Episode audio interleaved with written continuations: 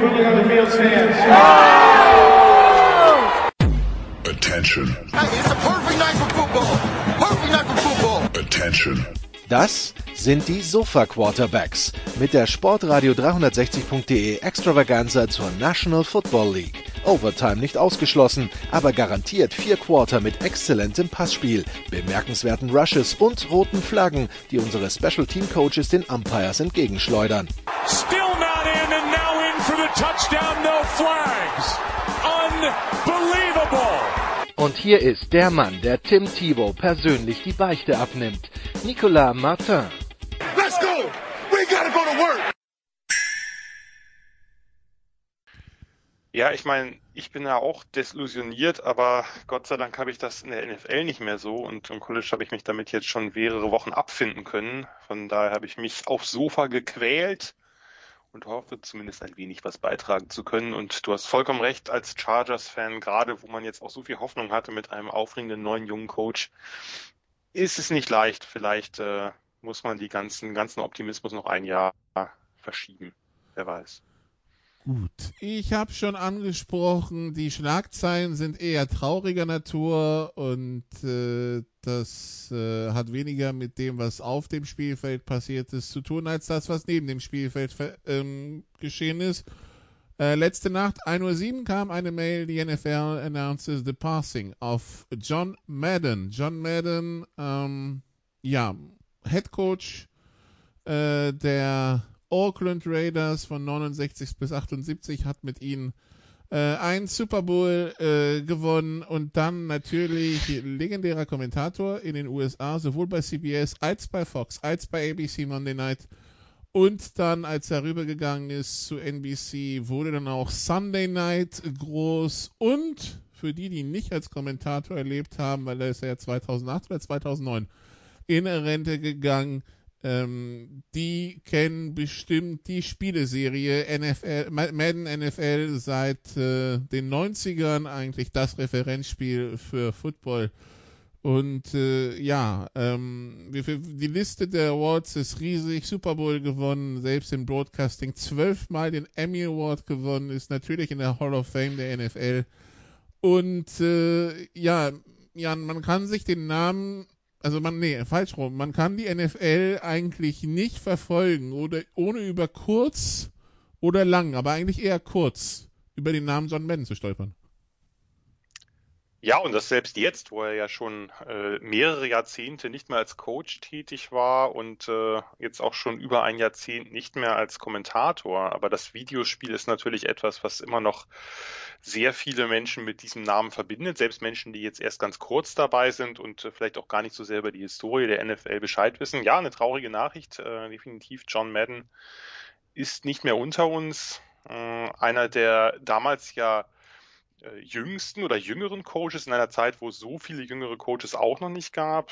Er hat ja sehr, sehr früh aufgehört. Anfang der 40er hat er aufgehört mit dem Coach, nachdem er eben äh, nur bei, bei den Oakland Raiders war, äh, dort viele, viele Erfolge feiern konnte. Ähm, und äh, ein Super Bowl nur, muss man sagen. Das äh, klingt jetzt klingt jetzt ein bisschen anmaßend, aber John Madden äh, mit mit den Raiders war halt jedes Jahr im Geschäft, jedes Jahr im Geschäft und den Super Bowl hat halt das Problem gehabt, dass mit den Miami Dolphins und dann später mit den Pittsburgh Steelers zwei große Dynastien in den 70er Jahren davor waren, die eben äh, ihn in den Playoffs des Öfteren bezwungen haben. Äh, wir oder viele kennen natürlich die Immaculate Reception von Franco Harris, ähm, mit dem mit dem die Steelers äh, dann eben kurz vor Schluss ein Playoff-Spiel gewonnen haben. Das waren äh, übrigens fast alles AFC Championship Games, ne? Also das ist. Äh, ich glaube, ich glaube, das äh, äh, Immaculate Reception Spiel in der Tat nicht. Nee, das war das Divisional, aber das, also die meisten, also er ist siebenmal in zehn Jahren als Head Coach der, der Raiders mindestens ins Championship Game gekommen und halt einmal ins Super Bowl. Genau. Das ist natürlich aller Ehren wert. Wie gesagt, man kann in heutiger Sicht, man kann sich gar nicht vorstellen, äh, also bei all den Erfolgen, die John Madden gefeiert hat als Coach, er ist immer noch der Coach mit der höchsten Winning Percentage in der NFL-Geschichte, äh, muss man sich mal vorstellen. Man mag sich nicht vorstellen in heutiger Zeit, wie seine dauernden Niederlagen in Championship Games heute verarbeitet worden wären. Er kann das große Spiel nicht gewinnen oder ähnliches, äh, ähnlicher Schmuh, den man heute ja auch von dem einen oder anderen oder für den einen oder anderen Coach lange gehört hat. Hashtag Andy Reid. Geht. Siehst du, Nikola, wir sind schon mittlerweile vollkommen aufeinander geeicht. Ist das nicht schön? Ja, äh, ich halte so etwas ja für grotesken Schwachsinn, weil einfach äh, ein Spiel kann verschieden laufen und wenn man sich eben sowas anguckt wie die Immaculate Reception, dann sind einfach eine ganze Menge Unwägbarkeiten dabei, eine ganze Menge Kontingenz dabei, eine ganze Menge Zufälle und Glück dabei. Und dann kann es halt immer mal sein, dass vielleicht eben auch einmal eine Entscheidung, die nicht aufgeht. Das ist natürlich immer auch möglich. Man muss nicht alles auf, auf den Zufall und was weiß ich, die Windstärke schieben. Aber es ist eben so. Es ist ein Spiel, was sehr, sehr viel Unwägbarkeit hat. Das macht Football so spannend. Es ist so wenig planbar, äh, egal was man versucht. Und, äh, und John Madden hat halt, ist halt lange eben an anderen Teams gescheitert, die in den entscheidenden Spielen ein bisschen glücklicher oder ein bisschen besser waren. Irgendwann hat es dann geklappt. Äh, und er hat ja auch ein, ein Raiders-Team dann übergeben an Tom Flores, der dann ja noch zwei weitere Championships, also zwei weitere Super Bowls gewonnen hat, was einfach ein Top-Schuss war. Ne, das muss man ja auch sagen. Ähm, ich weiß gar nicht, wo das war heute. Ich glaube, es war beim äh, werten Sideline-Reporter Thomas Pseyer, habe ich noch schön gelesen. Der hat auch eine sehr schöne, äh, einen, einen Nachruf geschrieben auf seinem Blog, dass äh, ja auch erstaunlich ist oder äh, bemerkenswert ist, dass äh, Madden einer der wenigen Coaches war, die es geschafft haben, über so viele Jahre sich nicht mit L. Davis anzulegen und sich nicht mit ihm grotesk zu verkrachen. Von daher, das ist ja bei L. Davis, der hat ja nun einige Fäden geführt in seinem äh, Leben, der Owner der Raiders. Äh, John Madden, äh, über den hat er auch später immer noch mit aller, allergrößter Hochachtung gesprochen. Äh, da fallen mir gerade auch wieder, wo ich drüber rede, ein paar Interviews ein von, von Al Davis. Von daher, ja, ein extrem erfolgreicher Coach, der früh aufgehört hat, der sich früh diesen Stress nicht mehr geben wollte, der auch gesagt hat, er möchte nur äh, bei den Raiders coachen, er möchte jetzt nicht einfach so ein, ein, ein Journeyman-Coach werden, der jetzt mal hier und mal da einspringt. Und der dann eben ins, äh, ins Kommentatoren-Business äh, gekommen ist und da natürlich auch absolut wegweisend war. Das muss man, äh, das muss man so deutlich sagen. Also ich habe den äh, dann ab, äh, ab Anfang Mitte der 90er selbst kennengelernt, kenne aber auch einige Super Bowls von davor, also die er dann meistens mit Pat Summerall eben kommentiert hat. Pat Summerall ja ein sehr, sehr korrekter, seriöser, auch langsamer Play-by-Play-Announcer, der jetzt nicht unbedingt, sagen wir mal, er ist kein Gus Johnson, äh, das kann man so oder so finden. Und Madden äh, hat dann. Das andere Extrem wäre dann lieber, wäre dann Pat Summerall, wenn man ganz Ja, ehrlich ist. so, so, so kann man es sagen. Also ich äh, erinnere mich an den Es- Super Bowl. Von Brady, Das den, Brady, den ersten Super Bowl, den Brady gewinnt. Einfach davon gibt's einen Clip, die letzte Minute mal anschauen, wie er das callt, ja, und dann mal vergleichen mit dem, was wir heute so hören, egal welche Sportart und äh, egal welcher Kommentator. Das müssen, das muss nicht mal Gus Johnson sein im Vergleich, ja. Ähm, das ist, ähm, ja, die Patriots haben den Super Bowl gewonnen. John. So quasi, ja.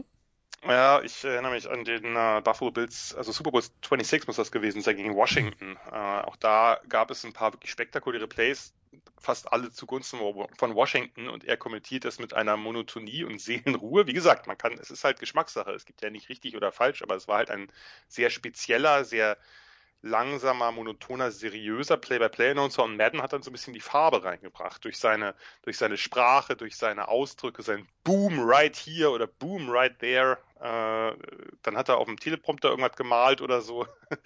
Das äh, äh, und einfach ein, bisschen was auch drumherum erzählt, hat den Sport einfach sehr lebendig gemacht. Und dann später natürlich dasselbe mit einem, mit, mit Al Michaels, der sicherlich ein etwas anderer Kommentatorentyp als Pat Summerall ist.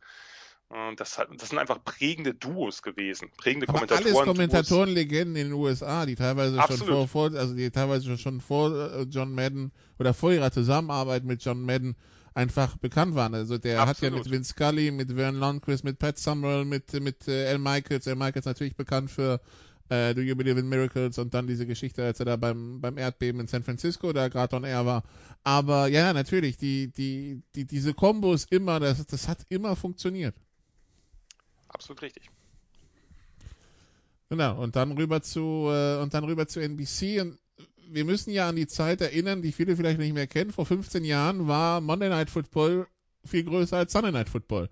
Sunday Night Football war eine kleine Veranstaltung bei ESPN und Monday Night Football die ganz große Veranstaltung bei ABC.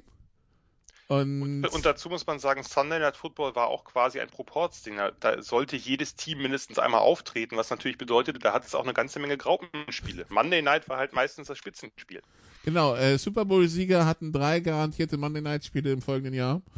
Ähm, von daher, ja, das äh, war dann eine, eine ganz, äh, das war dann die, die, ganz große Nummer und dann hat sich NBC die, die Rechte gesichert und seitdem ist NBC Sunday Night Football ja die viel größere Nummer als, äh, als das Monday Night Football jetzt ist. Ja, das ist auch etwas, was quasi mit ihm mit angestoßen wurde, wenn man so will. Genau. Und äh, 476 Wochen am Stück, also Spielwochen in der NFL kommentiert. Ich hatte es heute geschrieben bei, bei, bei Twitter. Es ist einfach so, er hat auf so verschiedene Weisen, in so unterschiedlichen Teilbereichen in diesem großen Feld NFL-Football Spuren hinterlassen, wie wahrscheinlich kaum jemand anders. Und wie kaum jemand anders in einer anderen Sportart. Das kann ich weniger beurteilen. Von daher. Weil du hattest Superstars, die für ihre, die für ihre Sportart stehen. Michael Jordan beim, beim Basketball, Wayne Gretzky beim, beim Eishockey und so weiter. Ja, selbst, auch, selbst beim Fußball, was weiß ich, Pelé oder so.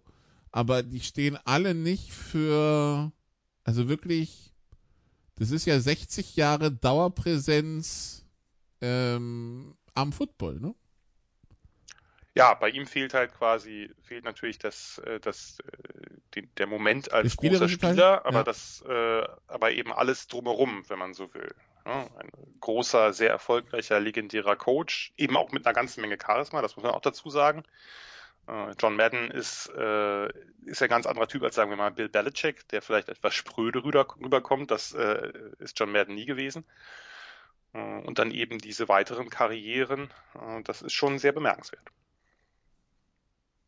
legendär auch seine Flugangst und sein Bus, mit dem er quer durch die USA gereist ist von äh, Spiel zu Spiel. Und wenn das eine Spiel halt in LA war und die Woche drauf in Detroit, dann halt von LA nach Detroit mit dem Bus. Ähm, Hat man viel Zeit, sich vorzubereiten. Und man sieht viel von der Landschaft in den USA. Ähm, also nicht nur, also hier die, die, das Flyover Country und so hat er, für ihn war das äh, das Bus Country. Aber ja, John Madden, also ja, die prägende Figur und sie können sich sicher sein, äh, liebe Hörer, äh, dieses Wochenende jegliche Football-Übertragung ähm, und unter Umständen College und NFL wird voll sein mit, ähm, mit äh, Referenzen zu John Madden. Ich erwarte auch irgendwas beim Super Bowl zu John Madden. Also das wird uns jetzt noch die ganzen Wochen begleiten. Und ich bin natürlich bei der Hall of Fame Zeremonie im Juli kommt bestimmt auch noch was. Ist von auszugehen. Da ist wirklich von auszugehen. Also John Madden, äh, gestern verstorben im Alter von 85 Jahren.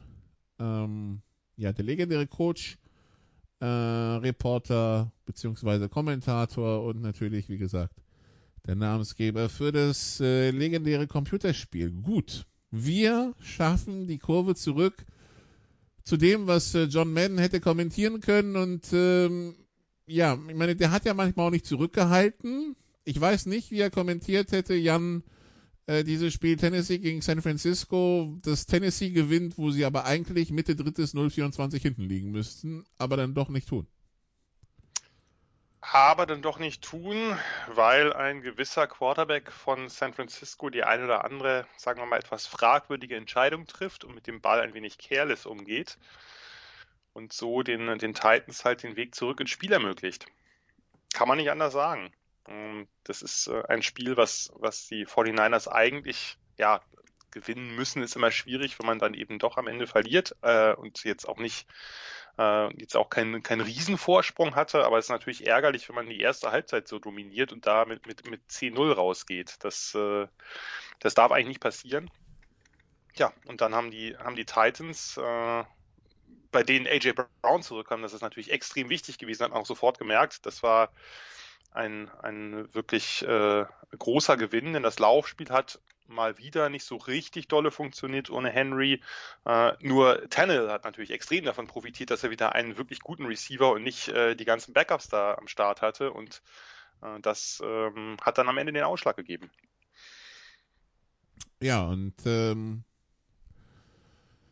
ich weiß nicht, die, die, das war ja relativ ruhig, weil dazwischen war dann Weihnachten und es gibt dann noch andere Spiele. Es war halt ein Thursday Night Game. Ähm, ich weiß nicht, das ist äh, ähm,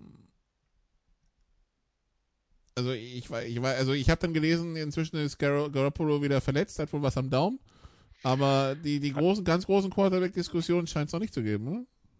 Äh, ich war also bei Shanahan nicht, glaube ich, aber ich glaube sonst drumherum, was ich so gelesen hatte. Also, also John Lynch hat aus Versehen einen Tweet geliked, also sagt, ja. er hat aus Versehen einen Tweet geliked, der. Während er in einer Christmas-Messe war. Das ist eigentlich das Witzigste daran. Da hat er offensichtlich war die Predigt ein bisschen langweilig und hat dann offensichtlich äh, einen, einen Tweet geliked, der, sagen wir mal, jetzt nicht so wahnsinnig vorteilhaft gegenüber Jimmy G ausfiel. Äh, worauf er sich genötigt sah danach äh, zu sagen, nein, ich war äh, eben bei einer bei einer Christmas, also Weihnachtsandacht, äh, Christfestbar würde man hierzulande wohl sagen, und äh, hab äh, und hat äh, offensichtlich nur auf seinem Handy rumgedrückt, weil ihm langweilig war oder so. Und er glaubt natürlich sehr stark an Jimmy G und ist ein großer Fan von Jimmy G. I accidentally and unknowingly liked the tweet. Ja, ja, das passiert natürlich öfter. Ich meine, es passiert ja wirklich ab und an, wenn man runterscrollt auf dem Handy. Ich weiß nicht, ob das dir auch schon mal so gegangen ist, dass man, wenn man dann auf dem Daumen genau falsch startet, dass man dann vielleicht ein Herz drückt, dass man in der Regel sofort merkt und wieder löscht. Äh, aber äh, ja, ist, äh, auf jeden Fall, wie auch immer, es ist etwas unglücklich und passt ein bisschen zu einer, zu einer Kommunikation, die sicherlich die zwar einerseits klar ist, denn Shanahan hat ja seit einiger Zeit gesagt, dass er eben ähm, Jimmy G hier vertraut und die Saison auch durchspielen lassen will und ja auch aufgehört hat, Trey Lance überhaupt irgendwelche Snaps zu geben, weil das ja Jimmy G aus dem Rhythmus bringen könnte, warum auch immer. Äh, selbst irgendwelche eindeutigen, sagen wir mal, Short Yardage Run Snaps, die man mit denen man sicherlich mit mit Lance vielleicht ein paar mehr Optionen hätte und vielleicht auch ein bisschen erfolgreicher wäre, aber alles spielt jetzt Jimmy G eigentlich und jetzt hat er sich, naja, ob Zufall oder nicht, nein, äh, hat sich jetzt halt wieder verletzt am Daumen. Und äh, ich hatte, also ich hatte in den sozialen Medien zumindest von Fanseite mitbekommen, aber da kriegt man immer nur einen kleinen Ausschnitt mit, dass doch viele ziemlich abgegessen sind davon, dass Garoppolo, er hat ja die letzten Spiele durchaus sehr gut gespielt oder relativ gut gespielt, dass er dann eben immer wieder solche Spiele drin hat, wo er das Spiel relativ unnötig wegwirft. Äh, oder zumindest daran beteiligt ist, dass das also äh, federführend oder primär daran beteiligt ist, dass das Spiel verloren geht. Denn das äh, kann man in diesem Fall, denke ich, schon sagen. Die Defense hat es eigentlich nicht schlecht gemacht. Ähm, gut, man hat am Ende eben noch den, den Ausgleichstouchdown gemacht und dann hätte man sagen können, ja gut, dann muss die Defense halt am Ende dann äh, halten und, äh, und die Overtime erzwingen. Das hat sie nicht getan. Aber das war natürlich schon sehr unglücklich, weil gerade im, wie du schon sagst, in der ersten Halbzeit hätte man vielleicht noch nicht den Deckel drauf machen können, aber doch äh, für relativ klare Verhältnisse sorgen können. Und einfach mal für eine klare Ansage gegen ein Titans-Team, das sie jetzt auch nicht gerade in Selbstvertrauen badet im Augenblick, von daher. Absolut. Ja. Absolut. Die San Francisco 49ers sind 8 und 7, sind Sechster in der NFC im Augenblick. Die Tennessee Titans sind 10 und 5 und damit immer noch Tabellenführer in der AFC South. Ähm, ja, also für die Titans läuft's nach Plan. Die Titans, die im Restprogramm noch die ähm, unschlagbaren Dolphins und die Houston Texans haben.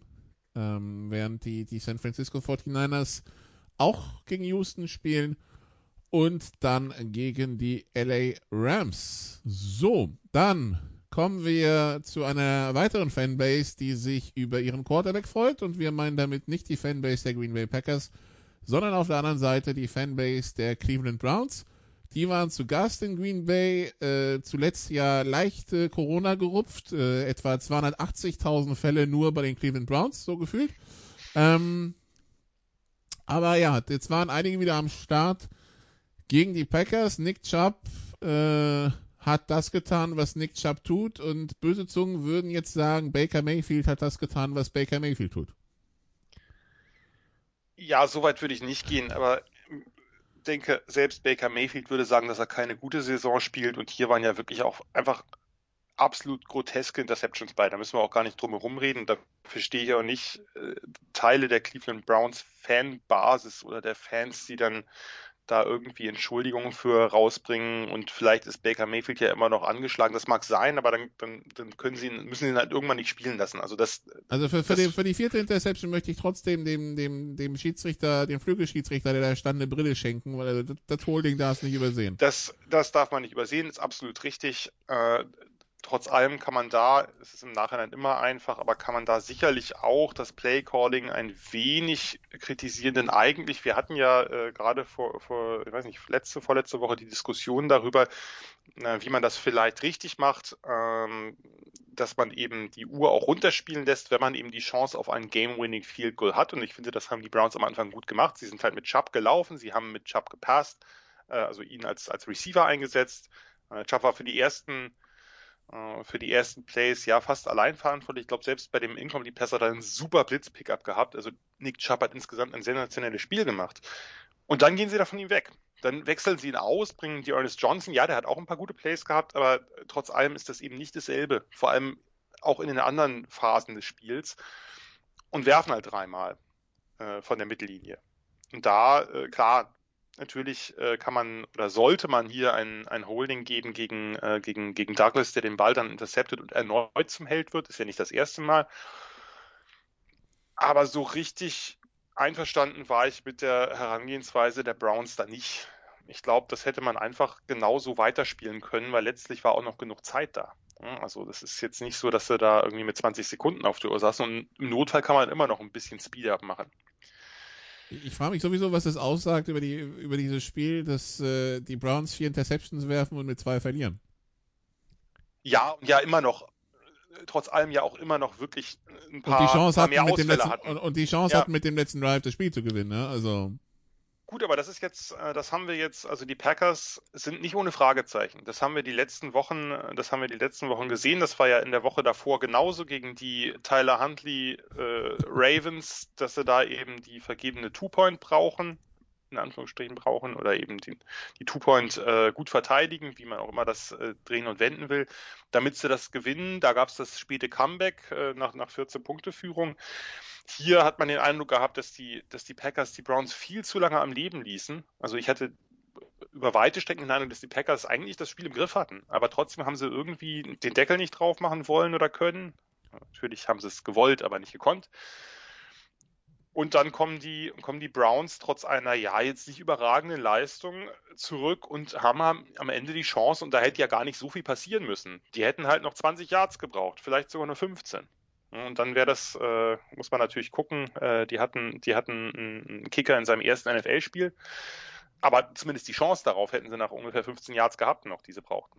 Wenn dann eben nicht diese vierte Interception slash das Holding gewesen wäre. Aber äh, trotz allem ist das natürlich eine fürchterlich enttäuschende Saison für die Browns. Da hatten wir alle große Erwartungen, äh, was die Defense angeht, was diese ja doch sehr äh, schematisch äh, sehr gut ausgefeilte Offense angeht, in der eigentlich die Quarterbacks glänzen können. Nur tut das Baker Mayfield gerade nicht so wirklich. Die Browns letzter in der AFC North mit 7 und 8. Können aber immer noch die Division gewinnen. Wie alle anderen auch, genau. Wie alle anderen auch. Es ist fantastisch, diese Division definitiv. Vor, vor allem dieser qualitativ gute Football, der uns da von mindestens drei der vier Teams jede Woche für Woche geboten wird, ist äh, absolut fantastisch. Die, die, die Ravens würde ich gerade ein bisschen rausnehmen, weil die haben ja wirklich einfach, das ist ja. Äh, Natürlich haben die eine Verletzungsseuche, aber das kannst du ja trotzdem nicht angucken. nee, ist richtig, aber ab irgendeinem Moment sind es ja dann eben nicht mehr die Ravens im eigentlichen Sinne, sondern das, was die Ravens dann eben aufbieten müssen, weil alles andere wegfällt. Klar, aber ja, also dass die, das ähm, da habe ich mit den Steelers und den Browns doch ein paar mehr Probleme, was die Optik angeht, aber äh, sei es drum.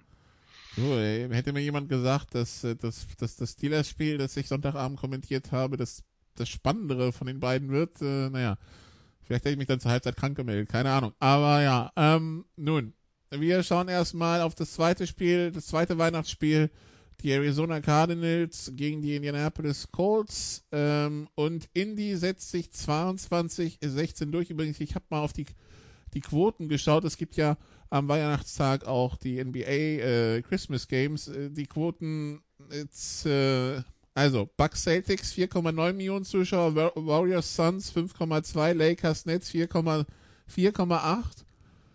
und dann kommen wir zu Cardinals gegen Colts, das nur auf dem NFL-Network lief. 12,6 Millionen Zuschauer und Brown Packers auf Fox übrigens 28,6. Also das ist ähm, wie Football im Augenblick Basketball stehen lässt, ist nicht mehr feierlich. Aber gut. Ja, se se selbst irgendwelche völlig unwichtigen Bowl-Games hatten bessere Rating als Basketball. Von daher, äh, es ist einfach so, Football hat Basketball meilenweit überholt. Ja, aber das sind wirklich so, das selbst die Christmas Games nicht mehr, nicht mal mehr, also das ja nicht mal mehr die gleiche Liga, ja. Das ist schon, das ist schon traurig. Ähm, aber dann kommen wir zurück zu diesem, zu diesem weiteren Christmas Game in der, in der NFL und äh, Arizona Indianapolis und also bei Arizona werden die Sorgenfalten wirklich von Woche zu Woche größer. Ähm, gegen die Rams, das waren zwei dumme Picks von, ähm, von Murray, gegen die, gegen, die, gegen die Lions zu verlieren und dann zu sagen, die wollten es mehr als wir, ist sowieso was, was bei mir Alarmglocken schrillen lässt. Und jetzt halt Cardinals gegen Colts 16-22 und die Cardinals haben die Kontrolle über die LA, die NFC West verloren zu Ungunsten der LA Rams. Ja, und die Colts marschieren weiter. Ja, die marschieren weiter und das Spiel ist zumindest ein bisschen anders gelaufen, als ich das äh, erwartet habe. Denn von dem ersten langen Lauf von Taylor abgesehen, das war, glaube ich, gleich im ersten Drive, einer der ersten Spielzüge, wenn nicht sogar der erste. Ähm, von dem abgesehen haben die den eigentlich relativ gut verteidigt und die Arizona Cardinals, wir hatten das ja letzte Woche schon besprochen, haben eigentlich eine wirklich, wirklich schlechte Run-Defense und das hat erstaunlicherweise passabel geklappt. Sie haben gegen Carson Wentz schlecht ausgesehen in der Defense, so schlecht wie lange kein Team mehr, wenn man böse wäre. Äh, vielleicht hat Carson Wentz auch äh, einen sehr guten Tag gehabt, das äh, kann ja immer an beiden liegen. Aber was mir nochmal mehr Sorgen macht, sieht man ja auch, wenn man auf die Punkte schaut, ist in der Tat die Offense. Die ist irgendwie aus dem Rhythmus gekommen. Die ist jetzt gefühlt mehr aus dem Rhythmus, als als Colt McCoy gespielt hat. Und äh, so ganz weiß ich nicht, woran es liegt. Kann natürlich einfach an Hopkins liegen, dass er so ein wichtiger Part davon ja, ist. Aber den hat Colt McCoy auch nicht. Nee, richtig, aber äh, der, hat er nicht die ersten Spiele noch gehabt? Ich glaube äh, ja. Die sind, nee, die sind, doch, die, sind, sind doch beide aus, die sind doch beide aus dem Packers-Spiel raus. Okay, um, ähm, whatever. Äh, es, es wirkt einfach unrund alles daran und im Grunde und es kann ja auch nicht, es kann ja auch nicht an, äh, an einem Top-Receiver liegen, wenn man eine solche Auswahl hat. Ich meine, sie haben sich ja noch Zach Ertz geholt. Sie haben Christian Kirk immer noch einen, einen, super Slot oder kann auch außen spielen. AJ Green hat ja die ganze Zeit eher so, ein, so eine Komplementärrolle, sage ich mal. Aber irgendwie passt das bei Murray auch nicht. Also das, was am Anfang der Saison noch super geklappt hat, dass er auch hat immer mal mehr Druck bekommen, äh, dass, dass er sich da eben mit seinem Roadrunner-Style äh, Meep Meep irgendwie rausbewegen konnte und dann vielleicht noch einen geilen Pass gefeuert hat oder eben einfach auch viel selbst gelaufen ist. Das hat er dieses Mal erneut gemacht. Gleich am Anfang hat er ja diesen spektakulären Lauf gehabt, der zum ersten Touchdown führte.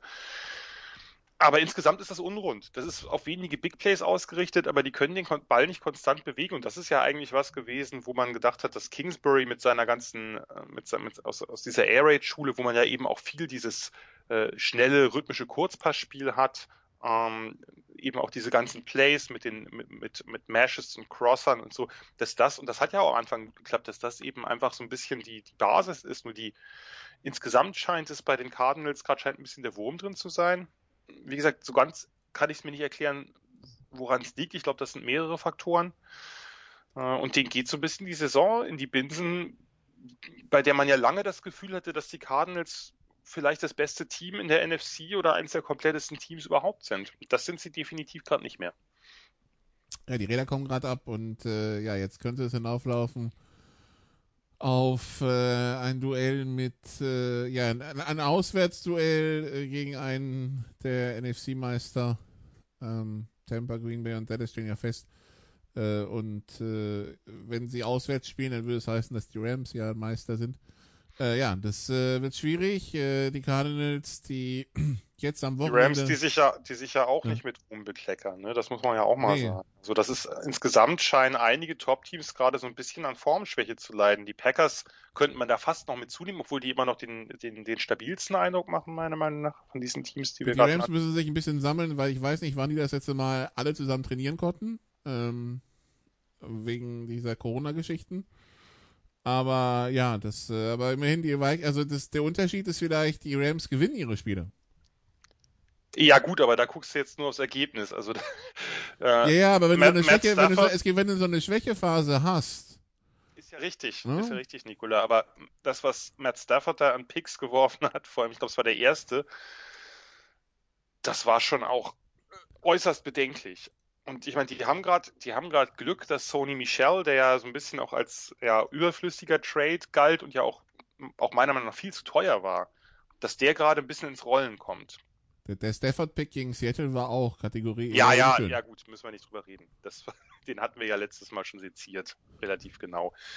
Aber das, also, Matt Stafford ist gerade nicht gut in Form. Das, da müssen wir nicht drum herum reden. Äh, auch da frage ich mich so ein bisschen, warum das liegt, weil eigentlich müsste sie eingespielt hat mit dem McWay-System ja zunehmen, aber offensichtlich tut sie das nicht und es kann ja auch nicht daran liegen, dass jetzt oder Beckham dabei ist.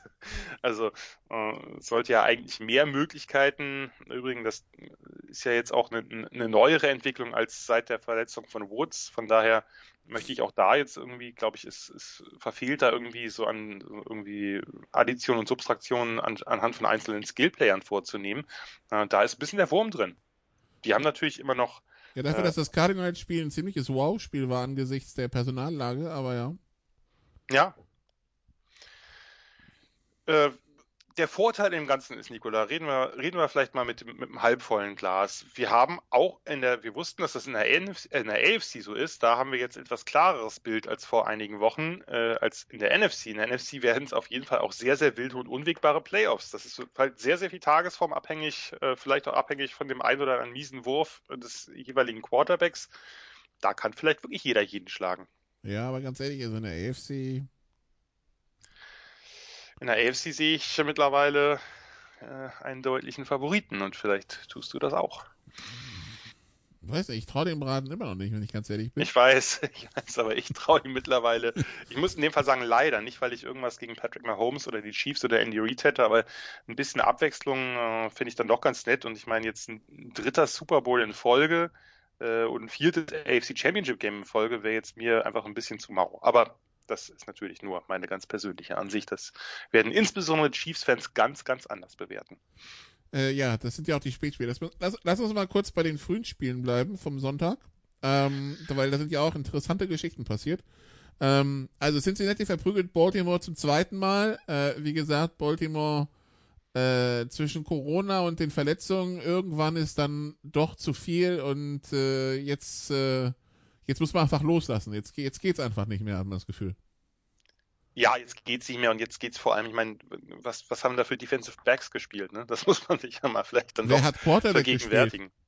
Wer hat Quarterback gespielt, aber Josh Johnson hat noch einen relativ guten, einen relativ guten Job gemacht. Nur wenn man sich, viele haben ja, sind ja vollkommen ausgerastet aufgrund der unglaublichen Zahlen von Joe Burrow. Ich mag Joe Burrow auch, so ist es nicht. Aber dieses Spiel würde ich jetzt nicht als Maßstab dafür nehmen, wie gut Joe Burrow ist. Äh, denn ich glaube, gegen diese, gegen dieses Defensive Backfield, was äh, vor kurzem auf der Straße oder in diversen Practice Squads unterwegs war, hätten viele Quarterbacks relativ gut ausgesehen. Von daher, äh, das Spiel ist kein Maßstab für die Klasse von Joe Burrow, die er zweifelsohne hat. Äh, und äh, ich, trotz allem finde ich das doch bemerkenswert, wie sehr die Ravens den Fight annehmen, auch wenn sie hier hoffnungslos outmatched waren ähm, dass, dass Josh Johnson, der ja, wir hatten das ja neulich schon, als ich dir sagte, guck mal seinen, guck mal seine, seine Teams an, die der schon durch hat, der ist ja doch durchaus sehr, sehr weit gereist, dass der einfach Nennen reinkommt. Sie in der richtigen Reihenfolge die 21 Teams, bei denen Josh Johnson seit 2008 war. Ja, das wäre dann irgendwas für, was weiß ich, äh, irgendeine Quizshow, äh, eine sehr abstruse Quizshow, eine abseitige Quizshow wohlgemerkt. Ähm, ja, wie auch immer, ich finde ich finde es äh, dennoch, also ich habe Respekt vor, vor John Harbour, wie er diese wie, wie er diese Truppe weiterhin im Griff hat und wie hart die spielen, die sind einfach, äh, nur vom Talent her ist das jetzt gerade einfach am Ende. Und ich bezweifle, dass das äh, in der Saison nochmal in Ordnung kommt. Ja, wie gesagt, für die Bengals der, der, richtige Gegner zum richtigen Zeitpunkt. Da konnten sie sich mal auch die ein oder andere Inkonstanz, die sie hatten, von der, vom Leib oder von der Seele spielen. Und ähm, naja, ein Field Day für, für Burrow, für T. Higgins, für Jamar Chase. Klar, wenn du halt da eben, wie gesagt, irgendwelche Practice Squad Receiver sitzen hast, dann äh, Receiver, sag ich, äh, Defensive Back sitzen hast, dann ist das womöglich etwas einfacher.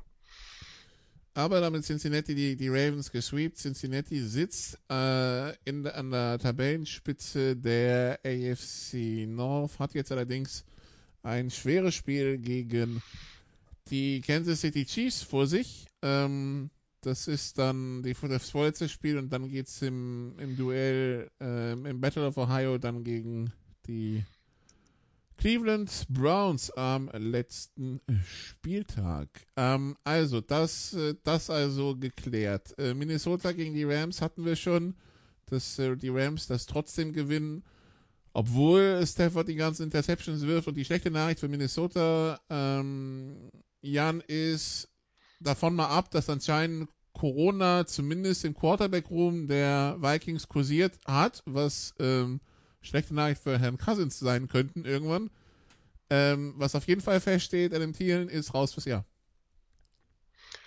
Ja, das war jetzt insgesamt äh, für ihn sicherlich auch ein unglückliches Jahr, hat, äh, hat jetzt äh, das ein oder andere Mal mit kleinen Wehwehchen zu kämpfen gehabt, hat natürlich auch den äh, Nummer 1 Posten an Justin Jefferson mittlerweile abgetreten. Ähm, ja, ich weiß nicht, wie viel da noch drin ist bei den Vikings, aber auf die kann sich, glaube ich, niemanden reinmachen diese Saison. Und Justin Jefferson, wo einige das Commitment über seinen Vertrag hinaus hinterfragen, ob er dann bei den Vikings bleiben will, ich schau mal. Ist äh, noch ein bisschen hin. Was? Ist noch ein bisschen Ist hin. noch ein bisschen hin, eben. So, dann äh, das Duell in der AFC East zwischen den New England Patriots und den Buffalo Bills.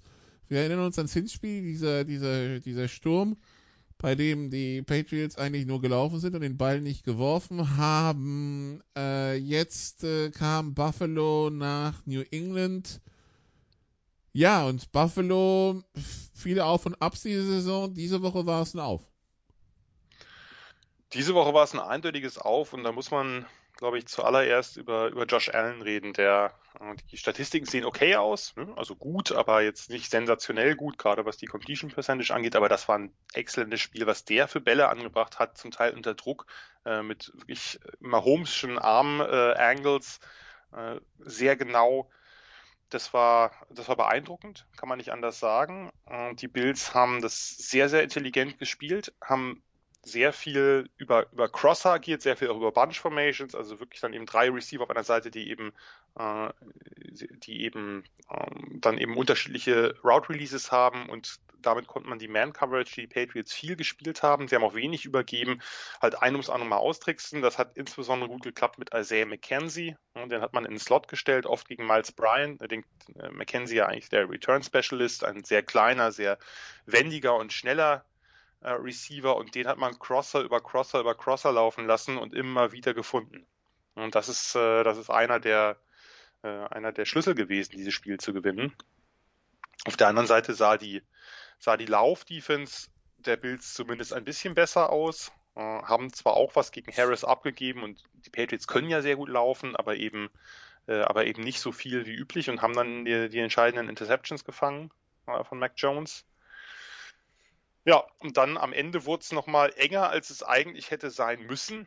Äh, das muss man, muss man auch da so deutlich sagen. Die Bills hätten das Spiel eigentlich schon klar haben können und brauchten dann eben äh, am Ende einen Drive, um, um ihren Vorsprung zumindest zu verwalten, über die Runden zu bringen. Und da ist dann, äh, da ist dann wirklich nochmal ein ja, wirklich sensationeller Drive äh, bei rumgekommen, der dann zu diesem äh, Touchdown zur Entscheidung zum 33-21 führte, äh, bei dem Josh Allen mehrfach so Brett Favre-mäßige Unterhandpässe irgendwie und Pitches quasi äh, angebracht hat, unter anderem beim Touchdown auf Dawson Knox, aber vorher auch ein ganz wichtiger, glaube bei Third Down war das.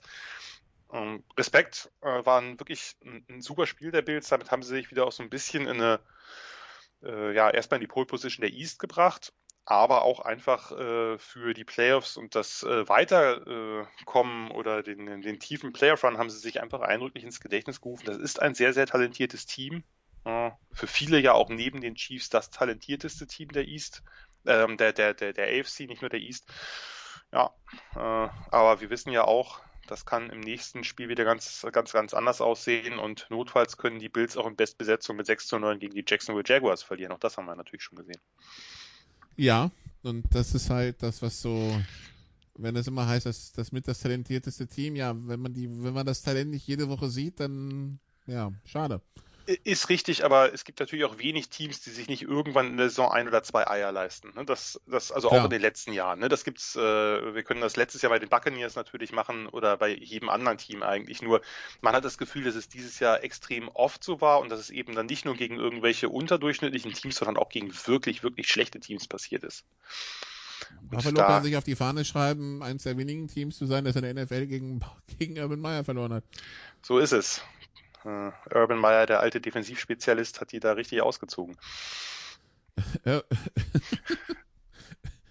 Meyer 2-0 ja. gegen die AFC East. Äh, irgendwo muss man die Statistiken herholen. Wohl 2-0. Äh, was haben sie noch gegen, haben, haben sie da schon gegen New England gespielt gehabt? Äh, ne, New England kommt noch und die Jets waren ja jetzt auch. Ja, 2-0 gegen die AFC East. Ja. Ähm, Glückwunsch. Wer weiß, vielleicht sogar, vielleicht später ja sogar gegen einen Super Bowl-Teilnehmer oder so. Wir werden sehen. Die ja. Erfolgsstory von Urban Meyer in der NFL ist noch nicht beendet. Die Geschichte an der Geschichte wird noch geschrieben. So ist es. Ähm, ja, über apropos Jacksonville. Ähm, die wollen sich Herrn Peterson einladen, habe ich gehört. Und ja. Herrn Caldwell unter anderem. Ja, finde ich beide keine schlechten Wahlen, muss ich sagen. Äh, von daher, äh, man braucht, man muss jetzt natürlich gucken, dass man irgendwie einen Coach, am besten natürlich auch einen offensiven Coach, damit man äh, Trevor Lawrence nicht noch so ein Jahr gönnt. Das wäre vielleicht ganz sinnvoll. Äh, dass man ihn irgendwie mit einem, mit einem System unterstützt, mit einem anerkannten Offensivcoach, der in der NFL ja auch schon äh, nachgewiesenermaßen Erfolg hat. Und das haben beide gehabt, sowohl als, also als OC, auch als Head Coach. Und äh, von daher, ja, finde ich, finde ich beides äh, erstmal ganz, äh, ganz gute Ideen und werden nicht die einzigen bleiben, aber da kann man sich, das ist eine bessere Richtung als die, die sie vorher eingeschlagen haben. Da können wir uns, glaube ich, einig sein. Äh, es fiel auch der Name Byron Leftwich. Der natürlich Stallgeruch hat. Der natürlich Stallgeruch hat, aber da, ja, müssen wir gucken, wenn, wenn sie sich dafür entscheiden. Ich würde das jetzt auch nicht verdammen. Ich würde aber ehrlich gesagt jetzt doch eher in die Richtung gehen, einen Headcoach zu holen, der das auch schon mal war, der das Geschäft kennt und der nicht jetzt neben diesem ganzen Management eines, eines Rosters, das sicherlich auch verunsichert ist durch diese ganzen Kapriolen äh, des äh, letzten Coaching-Staffs, vor allem eben des Headcoaches, das, der, der sich nicht daran erst auch noch gewöhnen muss, wie er damit umgehen muss, sondern der das schon kennt, der da Erfahrung hat und vielleicht jetzt doch auch das ein bisschen fokussieren kann. Darum, wie gesagt, in diesem Fall würde ich wirklich für einen offensiven Coach äh, plädieren, der eben sich jetzt auch diesem Riesentalent Trevor Lawrence annimmt, denn wir wissen genau, was mit großen Talenten passiert, wenn die ein paar Jahre einfach äh, irgendwie äh, nicht gefördert werden. Dann ist das, kann das Talent noch so groß sein, dann ist irgendwann eben vorbei, weil natürlich es auch so ist, dass Spieler ja nicht fertig sind, wenn sie aus dem College kommen, sondern die müssen weiterentwickelt werden. Und wenn dir jetzt drei Jahre sinnvolle Weiterentwicklung fehlen, das holst du nicht mehr auf. Nein, das äh, wird schwierig. Ähm, und wenn man mit der Erkenntnis rangeht, dass äh, man jede Woche gegen Alabama spielt. Auf der anderen Seite, wenn du keine, wenn du einen Coach hast, der noch nicht so Headcoach erfahren ist, dann beleidigt er nicht seine Coaches, indem er sagt, selbst meine Coaches bei Bowling Green waren besser. Ja, aber ich habe also gerade also äh, sowohl bei Caldwell, der wirklich auch als Players Coach gilt und ein sehr besonderer ruhiger Typ ist und äh, auch bei Doug Peterson, der vielleicht ein bisschen ein bisschen flashier ist, jetzt auch nicht übertrieben dolle, habe ich nicht den Eindruck, dass das äh, welche sind, die als allererstes erstmal ihre ihren Coaching Staff unter den Bus werfen oder vielleicht Lawrence auch unter den Bus werfen, wie auch immer. Sagen wir mal so, besser ist es eh als das, was sie hatten. Aber die Frage ist, wie viel besser und ich würde beide für gute Wahlen halten. Der nächste Headcoach von Jacksonville kann sich übrigens freuen. Ähm, es sieht sehr gut aus mit dem First Overall. Ja, dank eines, äh, äh, sagen wir mal, ja, Clock Managements, was ich jetzt nicht schlechter hinbekommen hätte. also ganz im Ernst, ich möchte jetzt gar nicht über dieses Spiel reden und ich glaube, es ist auch viel zu viel äh, Mühe und Energie Verschwendung eigentlich, dass man das jetzt groß erwähnt, dass die Jets hier sich äh, dann doch zum Sieg gewirkt haben. Aber wenn ich äh, mit ungefähr, weiß nicht, 20 Sekunden auf der Uhr bei Second oder 30 Sekunden auf der Uhr bei Second and Goal von der 5 einen Pass an die 1 mache und weiß, es ist jetzt Third and Goal von der 1, dann spike ich den Ball nicht. Weil dann habe ich nur noch ein Play. Äh, es reicht ja, ein Play loszukriegen, was dann notfalls mit einer Sekunde auf der Uhr zu Ende ist. Das kriegt man schon hin. Aber wie auch immer, die Jacksonville Jaguars haben den Ball gespiked und dann einen, äh, den nächsten Spielzug dann auch nicht rechtzeitig losbekommen. Da gab es dann Verwirrung und dann ist genau das rausgekommen, was, wenn Verwirrung und Eile ist, bei so einem Spielzug rauskommt. Ja, damit haben sie äh, gute Chancen. Äh, erfolgreich. Äh, erfolgreich ihren First Overall Pick vom letzten Jahr zu verteidigen. Ähm, genau, weil die, die Jacksonville Jaguars sind jetzt bei 2 und 13. Die Konkurrenz wären die Detroit Lions bei 2, 12 und 1. Äh, da sind sie, dahinter. Mit schönen Dank an die Pittsburgh Steelers aus Jacksonville. Ähm, Restprogramm von Jacksonville, ich glaube, da, da, da, wird man auch sicher gehen, dass da nichts passiert bei den Patriots und gegen die Colts. Ja, wird schwierig, aber. Also, ähm, Trevor sieht, Lawrence bekommt seine Rookie-Taufe bei Bill Belichick. Ja, wahrscheinlich. Ja, und die Colts, ja, wäre jetzt ungewöhnlich, aber würde mich auch nicht wundern, wenn irgendwie sowas noch passiert. Aber das, äh, wie gesagt, wenn man sich vorstellt, dass die Jacksonville Jaguars einen ihrer zwei Siege gegen Buffalo äh, ohne einen einzigen erzielten Touchdown äh, feiern konnten, dann glaubt es auch keiner. Restprogramm von Detroit in Seattle und gegen die Packers. Ja, wenn den, wenn den Seahawks nochmal so die Räder abfallen, äh, wie im letzten Spiel, dann geht da was. Wäre vielleicht sinnvoll, wenn man mit dem Starting Quarterback aufläuft, aber gut, äh, das wird man dann sehen. Okay, also das, äh, das ähm, wäre dann auch geklärt. Äh, Detroit, die gegen Atlanta verloren haben, ähm, ja, ja, und damit sind deine Atlanta Falcons wieder zurück im Playoff-Rennen. Ist das nicht toll? Äh, ja. Ein... Den, den, den, Sieg, den, den nie gefährdeten Sieg durch eine, souverä durch eine souveräne Interception. Ähm, ich weiß nicht mal, ob die in Atlanta wissen, wie man, ich, ich, weiß nicht mal, wie, ich weiß nicht mal, ob die in Atlanta wissen, wie man das schreibt. Ne? Aber ähm, ja, kurz ein paar Sekunden vor ja. Schluss. Ja, nachdem man vorher ja gab es ja schon, da hat ja äh, Detroit schon den, den Fourth Down äh, vergeigt und dann hat, war es nicht, Russell Gage, ich weiß nicht mehr, hat den Ball dann erstmal gefummelt, damit die Lions noch eine Chance kriegen, das Ding vielleicht zu gewinnen, was sie dann aber nicht angenommen haben. Also alles wirklich ein großes Drama. ja, ein fürchterliches Spiel. Und äh, aber genau diese Spiele haben die Atlanta Falcons halt dieses Jahr ab und an gewonnen, so dass sie halt mit einer fast 500 Bilanz dastehen und in der Tat immer noch theoretisch in die Playoffs kommen können, wobei sich das womöglich dann erledigt hat, dass es, glaube ich, nächste Woche gegen die Bills geht. Aber wer weiß. Also, sorry, sorry, Jan, wer die Tim Boyle Line schlägt, der schlägt auch die Josh Allen Bills, ja? Also, ähm. Ja, also, wie gesagt, das, wir hatten ja alle schon damit gerechnet, dass die Lions das gewinnen und ich sag mal so, ohne jetzt Jared Goff für den besten Quarterback aller Zeiten zu halten, hätte schon passieren können, wenn er aufgelaufen wäre. Ne? Also ich meine, wir haben Tim Boyle, war das nicht Thanksgiving gesehen? Ja. Das war, also ich will jetzt äh, Tim Boyle nicht zu nahe treten, aber das sah halt nicht nach äh, NFL-Starter oder überhaupt NFL-tauglichem Passing aus und hier war es jetzt leicht besser, aber auch nicht viel. Die NFL, oh. Währenddessen ist die NFL komplett durcheskaliert, weil ähm, man dann direkt ähm, den Spieler, der die Interception abgefangen hat, zum äh, NFC Defense Play of the Week gemacht hat. Ja, Olukun, also toll. Ich habe jetzt auch gesehen, wir hatten uns kurz vorher schon drüber unterhalten, warum ist das geworden? Er hat 14 Tackles gemacht. Das ist natürlich eine reife Leistung. Äh, würde ich jetzt trotzdem sagen, ähm, dass das vielleicht, vielleicht hat sich wirklich niemand angeboten. Auf der anderen Seite sind halt Turnovers und Sacks bei den Atlanta Falcons in der Defense eine so rar gesäte, rar gesäte Angelegenheit, dass man das vielleicht auch nochmal besonders bedenken muss. Und vielleicht platzt ja jetzt der Knoten. Ich glaube zwar nicht dran, aber. Äh, es ist fantastisch, Woche für Woche als Vorbereitung auf die Spiele, die man kommentiert, die ganzen Teamstatistiken durchzugehen und die eigenen Notizen entweder zu schreiben, wenn man das Team noch nicht hatte, oder abzudaten. Wenn man es schon mal hatte und dann hat man die Teams hier und da dabei, die äh, beim Pass Rush vielleicht nicht so ganz so glänzen, ja, also ähm, da fallen dann, dann zum Beispiel die Chiefs ein oder die Seahawks oder die Colts, ja.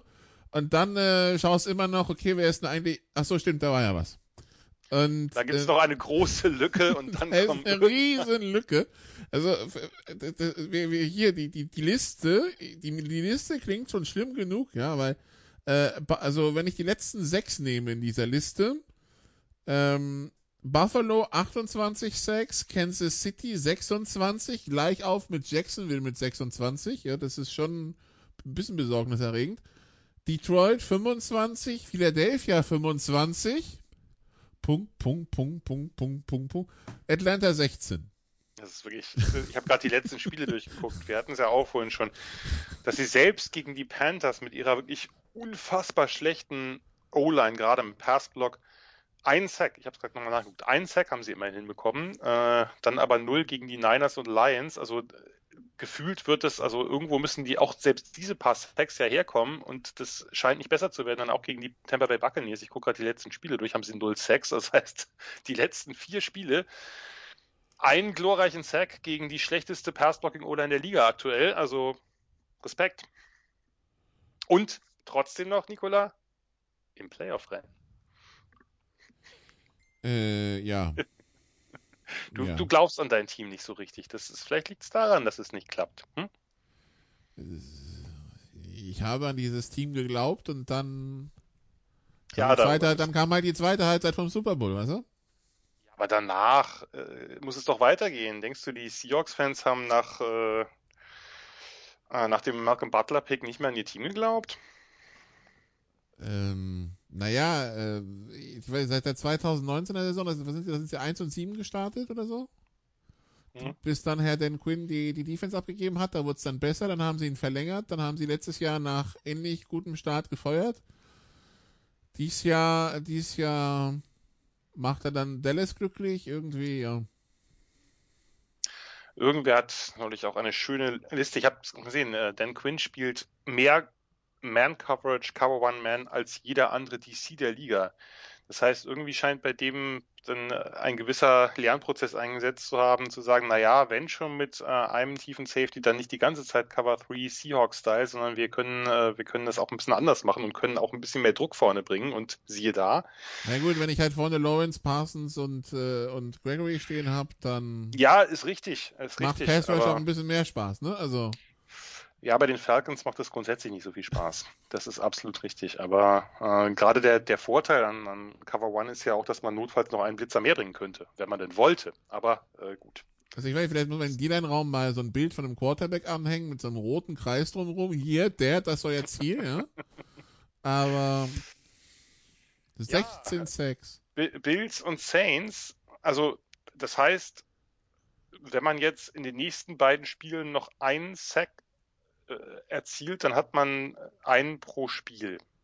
Das ist jetzt eher wenig und die letzten Wochen lassen nicht darauf schließen, dass das, dass der Trend your friend ist. Naja, warten wir mal ab.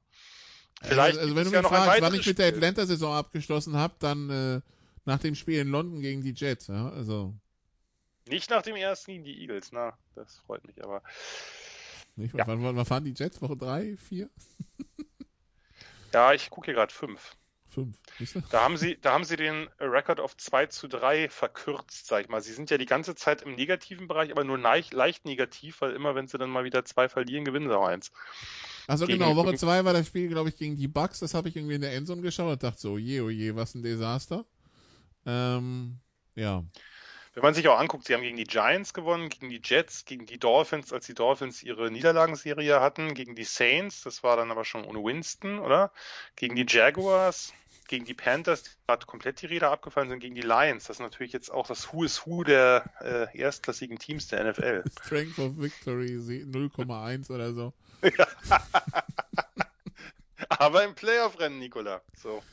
Äh. Kannst immer, immer nur Ja, aber weißt du, das ist dann, vor allem, das ist dann, das ist dann das typische Team, das in die Playoffs kommt, wo du dich denkst so, sag mal, was, was, was haben diese Betrüger da verloren in etwa, ja?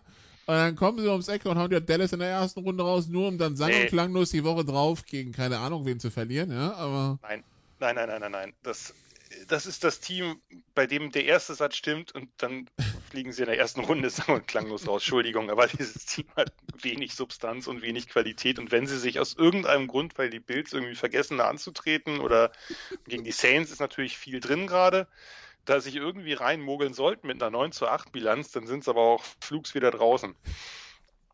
ich, ich weiß nicht, ob es überhaupt eine 9 zu 8 Bilanz braucht, um in diese NFC in die Playoffs zu kommen. Ja, äh, gut, das äh, mal, die, Naja, Vikings, wahrscheinlich- die, Vikings, die Vikings haben Packers und Bears und Da die Saints und ja. die Saints haben Pan äh, die Saints haben Panthers und Falcons, gut, ja. Aber guck mal, wenn, wenn, Gut, aber, wenn, die, die, aber, aber, wir haben immer noch die Eagles und die, und die 49ers, ne? Das dürfen wir nicht vergessen. Also, also wenn jetzt die Falcons die Ian Book Saints schlagen oder so, dann. Ja. Ja, äh, warten wir mal ab. Du, du, ich merke schon. Äh, ja, ich werde dich damit noch öfter aufziehen, Nikola, so ist es nicht. Es, es, es, zieht mich ja nicht aus, das ist das Problem. Das ist das Problem, ja, ich merke schon. Ich, ich, kein, ich, fürchte bloß, ich, fürchte, ich, ich, fürchte bloß ein Atlanta Saints Sunday Night Game Woche 18 um den Einzug in die Playoffs.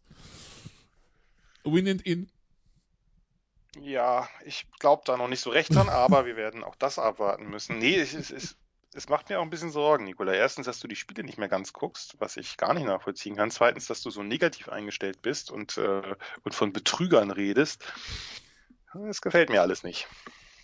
Vielleicht müssen wir dir ein neues Team suchen. Das Team an sich ist ja weniger das Problem. Ähm, die haben auch ein schönes Stadion und so, ja. Das, das, das auf dem Platz stimmt halt nicht. Ähm, ja.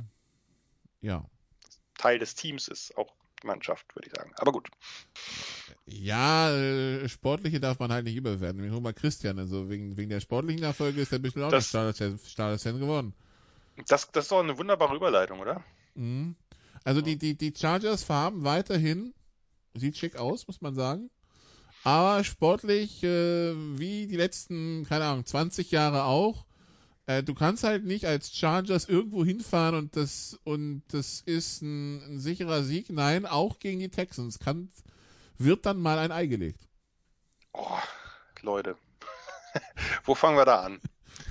Also, wo fange ich an? Das ist ganz klar. Rex Burkhead, ehemaliger Nebraska Running Back, mit seinem Career Day in der gefühlt 15. Saison, ist ein bisschen übertrieben, aber in seiner neunten, glaube ich, oder so.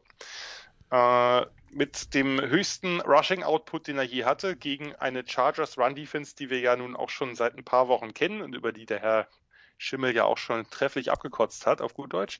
Ja, das Problem ist, die Chargers Run Defense wird auch auf dem Walmart Parkplatz von der Oma mit Rollator überrannt, ja? Richtig, und dann kommt dazu, dass sie sich dieses Mal auch haben von Davis Mills, äh, ja, entzaubern lassen. The one and only Davis Mills. Auf äh, Herz und Nieren getestet, wie ich seinerzeit sagte. Ähm, Davis Mills äh, mit einem sehr guten Spiel, einem der besseren Spiele von Rookie Quarterbacks diese Saison, äh, wenn man vielleicht das eine oder andere Mac Jones Game mal ausklammert, das, sollte einem schon Sorgen machen. Denn auch das, was die, äh, was die äh, Houston Texans auf Receiver haben, ist jetzt nicht das äh, Who is Who der größten Klasse sich da so ein Ei zu legen. Ich meine, es kann ja immer mal sein, dass irgendwie, was weiß ich, es in der Offense nicht ganz stimmt und man ein Spiel, was weiß ich, 20 zu 17 verliert, weil man vier Interceptions wirft oder so und ein paar Tipped Balls und kann ja alles sein. Aber Houston konnte den Ball bewegen, das ganze Spiel über gegen diese Defense. Auf dem Boden und durch die Luft. 437 das, Yards. Das darf nicht passieren. Das muss man so deutlich sagen und das ist beschämend äh, für die Chargers, die mitten im Playoff-Rennen ein Spiel, was man nicht verlieren darf. Es ist einfach so, dieses Spiel darfst du nicht verlieren. Sie, sie waren knapper Favorit mit 13 bei den Buchmachern. Ja.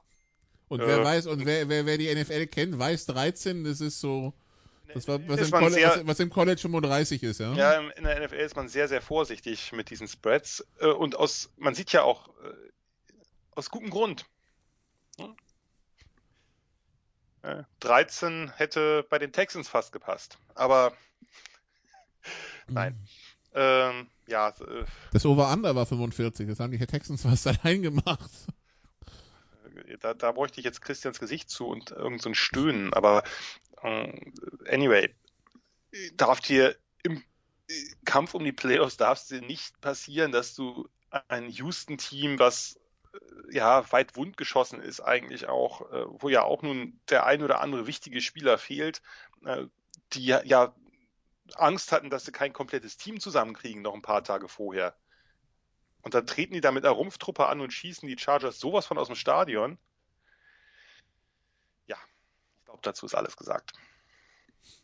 Ähm, ja, außer dass es halt die Chargers tatsächlich aus den Playoff-Plätzen befördert hat. Ähm, ja, abstrus genug. Ich benutze dieses Wort heute sehr, sehr häufig, aber. Die Chargers nur noch auf neun. Die Chargers hinter den Dolphins. Gut, und den Ravens, äh, aber ja.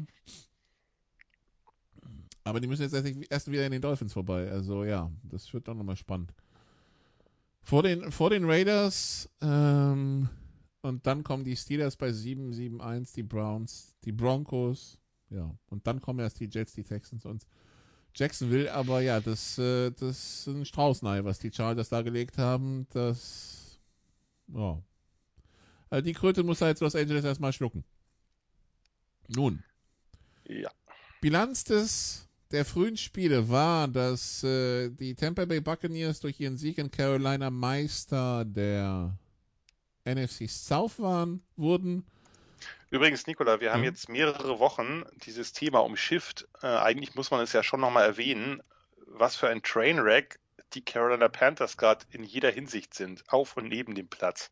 Also, Neben dem Platz habe ich gar, also doch hier, es gab irgendeine PK mit Matt Rule, die so ein bisschen aus dem, aus dem, aus dem Leim gegangen ist, ne? Ja, mal wieder irgendwelche Jay-Z-Vergleiche und äh, dass man ja, äh, was weiß ich, wie viele Jahre für ein Rebuild braucht, dass er 1000 Prozent sicher ist, dass das alles klappt und nebenbei in den letzten Wochen seine Quarterback-Kommunikation äh, ja doch ziemlich unterirdisch ist, man kann es nicht anders sagen. Ähm, ja, mal, mal muss Newton raus, weil PJ Walker die Two-Minute-Offense besser kann, dann wird er doch wieder reingesetzt. Dann kommt jetzt Sam Darnold zurück und soll dann irgendwie ab und an was richten, aber äh, erst spielt dann doch Newton und er vertraut aber eigentlich allen Quarterbacks und äh, ist wirklich vollkommen, vollkommen wild. Äh, währenddessen halt vor den bedauernswerten, muss sagen, die spielen alle nicht gut, aber für diesen bedauernswerten Quarterbacks eine O-Line steht, die jeglicher Beschreibung spottet. äh, also, ich habe die letzten Wochen aufgrund eines äh, Backup Backs, den die Carolina Panthers sich Amir. geholt haben, richtig, habe ich das, habe ich die Spiele doch fast alle komplett gesehen und äh, bin wirklich entsetzt. Also das, ist ganz, ganz schlimm, was diese Offense da fabriziert und ähm, ich habe viel von Matt Rule gehalten, aber momentan fehlt mir so ein bisschen der Glaube, wie die das korrigieren wollen. Und letztlich ist natürlich auch bedauerlich, in den letzten Wochen ist auch da nicht mehr alles Gold, was glänzt, aber du hast eigentlich eine gute Defense gehabt und äh, die verschwendest du komplett, weil diese Offense wirklich stinkt. Man kann es nicht anders sagen. Und natürlich verschwendest du auch, also ein Spieler wie DJ Moore, der hat jetzt einfach, das ist ein wirklicher Top-Receiver, meiner Meinung nach, und der muss seit Jahren gefühlt mit unterirdischen Quarterbacks agieren, die zumindest in den jeweiligen Saisons unterirdisch spielen. Äh, irgendwann hat der wahrscheinlich auch keinen Bock mehr. Also bei den Panthers muss dringend was passieren. Als allererstes müssen die irgendwie ungefähr eine komplette O-Line austauschen, weil das sieht, das sieht wirklich schlimm aus. Die Buccaneers hatten sieben Sacks und diverse weitere Pressures. Ich meine, das ist natürlich auch das Spiel der Buccaneers, aber äh, da kannst du keinen Quarterback hinstellen. Da kannst du jetzt auch nicht irgendwie sagen, ja, wir holen uns irgendwie einen Rookie oder so oder äh, äh, irgendeinen unerfahrenen Quarterback und lassen den mal hinter dieser Line lernen. Ja, das, das Einzige, was er lernt, ist, wie er sich irgendwie aus dem Boden kratzen kann.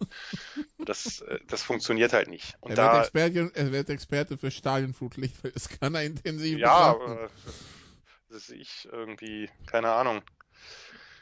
Kann und und er, er, kann, er kann diverse Kunstrasen nach Komfort, wenn man, rauf, wenn man raufgescheppert wird, äh, ordnen, ja. Ja, der wird dann irgendwie der neue Rasenbeauftragte oder so. Das kann ja alles sein, aber das, das, das, das ist wirklich schlimm. Und wie gesagt, die letzten Wochen, wo sich dann irgendwie Rule auch hinstellt und sowas sagt, wie ja, momentan sind wir kein Deep Passing Team. Ja, guck, guck dich mal die letzten Wochen an. Momentan ist da vollkommen Fehl am Platz. Momentan ist da gar nichts. Also nichts an diesem Team ist Deep Passing. Das Einzige, was ab und zu hilft, sind irgendwelche äh, Option Runs mit Newton, aber das war's dann auch. Alles andere ist, liegt vollkommen brach. Und äh, ja, ich glaube da, also äh, es klingt ja so, als ob sie Rule eben das dritte Jahr noch geben wollen, wo ich grundsätzlich auch für bin, weil ich glaube, nach, nach drei Jahren kann man, kann man dann, glaube ich, einen Headcoach auch ganz gut beurteilen. Der muss ja auch die Chance haben, sein System zu implementieren, seine Spieler zu suchen und so weiter. Aber dieses zweite Jahr ist, glaube ich, für jeden Panthers-Fan extrem ernüchternd. Also am besten ist ja tatsächlich diese Quarterback-Situation, weil äh, den, den ersten Drive ja. macht Newton, den zweiten Drive macht Darnold. Äh, dann kommt er wieder, dann kommt zum dritten Drive Darnold wieder aufs Feld, wird erstmal ausgiebig gebucht von den, von den Zuschauern, dann schmeißt er einen 63 Yard Pass auf DJ Moore, woraufhin ihn alle wieder feiern. Dann kommt Cam Newton wieder auf den Platz, weil es ja First and Goal, da muss ja Cam Newton rauf. Im dritten Versuch darf dann wieder Darnold drauf, der erstmal gesackt wird und ja. Ja, das hat Robbie Anderson, glaube ich, auch angesprochen. Er sagte, ja, das passt natürlich auch ganz gut. Also der hat dann die Fans kritisiert, äh, noch zu Recht, äh, was, was soll das? Du kriegst ja keiner mehr Selbstvertrauen von, wenn man den erstmal ausbuht, irgendwie, wenn er aufs Feld kommt, sondern muss natürlich dein Team anfeuern. Aber da passt einfach alles zusammen. Also das ist, äh, das ist gerade so Kraut und Rüben und ich glaube, Rule weiß selbst nicht, was er da so richtig tut. Das war ja genauso mit seiner Nummer, dass er dann Joe Brady entlässt. Gut, Joe Brady hat, muss man natürlich auch sagen, wenn der nicht seine Saison bei LSU gehabt hätte, wäre der nicht so gehypt worden und würden jetzt nicht so viele sagen, oh, der hat natürlich irgendwie doch eine interessante Offense da gehabt. Nee, so tolle war die Offense auch, auch unter Joe Brady nicht. Will dann mehr laufen, äh, aber ähm, und das wäre natürlich sinnvoll, dann eben auf einen Quarterback wie Newton zu setzen, aber nimmt den bei jeder Kleinigkeit raus oder vertraut eigentlich keinem dieser Quarterbacks. Und ich meine, es ist nun mal ein, ein der wichtigste Posten im Football. Da musst du halt auch Vertrauen haben. Da musst du das Vertrauen haben, dass du auch mal einen echt dicken Bock schießen kannst, ohne dass du gleich auf der Bank landest, weil sonst bist du halt trigger-shy. Dann, dann, fängst, du, dann fängst du nicht an, irgendwo Bälle auch mal in ein enges Fenster zu setzen. Du musst halt auch die Möglichkeit haben, auch einen schlimmen Fehler zu machen und dennoch weiterhin der Quarterback zu sein, wenn du da quasi auf Abruf stehst und nach jedem Drive oder nach jedem Play erstmal evaluiert wird, darf er denn noch weiter draufbleiben? Kann ich dir Brief und Siegel geben, das wird nichts. So sind sie, die Carolina so Panthers. Sind sie. Aktuell ja. Ich meine, wenn man sich überlegt, äh, zu Saisonbeginn haben wir da ja noch ein bisschen anders drüber geredet, über die Carolina Panthers, aber den, also da, da ist auch, gibt es keine Hoffnung gerade. Also dass diese Spiele sind einfach fürchterlich zum Angucken und im Grunde genommen könnten die jedes auch noch deutlicher verlieren.